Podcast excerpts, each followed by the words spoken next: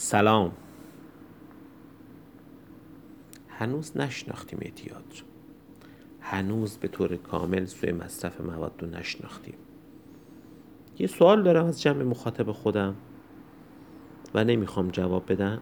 فقط می‌خوام به درون خودشون به وجدان خودشون رجوع کنم و احساس درونی و ندای درون خودش رو بشنون.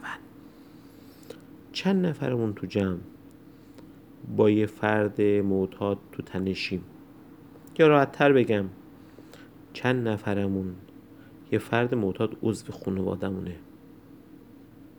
که توانش رو نداریم به جمع معرفی کنیم که ازش فرار می‌کنیم. می‌تونه پسر عموی من باشه تا برادرم. می‌تونه دوستم باشه تا نزدیکترین فرد به من. چقدر اون میترسیم؟ الان که ما اینجاییم چند تاشون شروع کردن به شروع مصرف؟ چند تاشون دارن اقدام می‌کنن به خودکشی؟ بیماری اعتیاد تحصیل پول موقع اجتماعی حالیش نیست. اعتیاد دکتر مهندس نمی‌شناسه. ما توی سوی مصرف و تو بیماری اعتیاد فقط یه فکر آروم می‌خوایم. یه عقل سلیم یه روح آروم یه رشد معنوی و یه بازسازی شناختی. یه معتاد استاد گرفتن تصمیمات غلط و آنیه. فردی که احساس حقارت داره خلای عاطفی داره خلای روانی داره و نمی‌تونه درست تصمیم گیری. نمی‌تونه با گذشتش مواجه بشه. می‌خوام کمی تو حوزه آمیفتامین ها صحبت کنیم.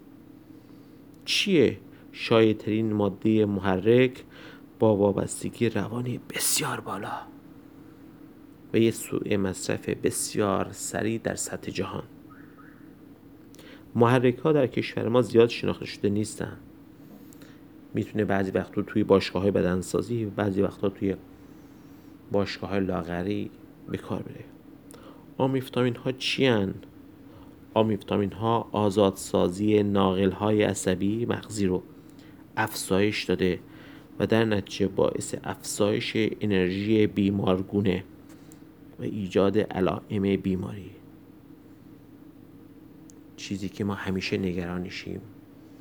یک وابستگی روانی افراطی. یک وابستگی اجبارگونه. مراقب خودتون باشین.